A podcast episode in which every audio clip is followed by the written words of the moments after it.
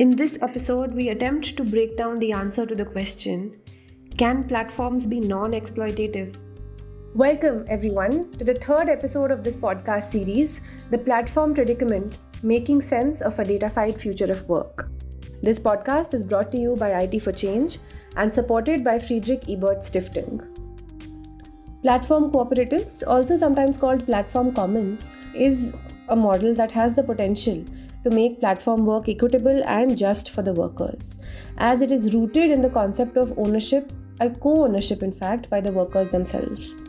I think we're, a platform co op because we're building a piece of digital technology that is co owned by our users. That is my definition of a platform co op, and it's, it's just a, stra- it's a very straightforward one.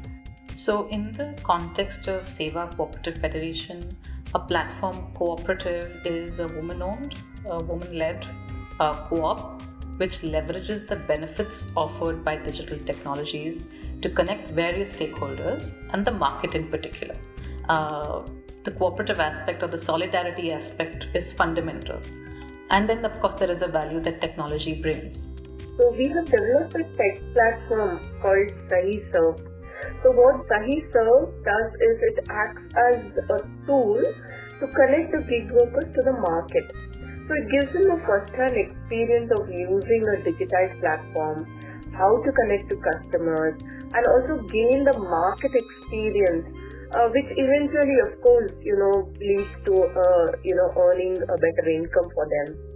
It's also important to note that there is great importance of collective data rights of workers in making such a platform cooperative sustain and become successful in any way. As we now understand, the ownership of this data and a say in how data is governed is crucial to obtaining power in the platform world. So, uh, first off, the way uh, the understanding or uh, of the power of data is not something that uh, informed women workers immediately uh, have access to, and this forms an aspect of our capacity building as well. Uh, there is a huge and immense power that data holds, and this is the power that platform uh, platforms are leveraging, right? And none of the benefits are reaching the workers. so we have to start there. You know, having data is a positive thing. We think uh, because it, it helps us to design you know informative and concrete models. As we grow what i envisage the cooperative being able to do is something something that's I'm, I'm calling restorative data that is using data to to represent back to people the kinds of choices that they're making through the platform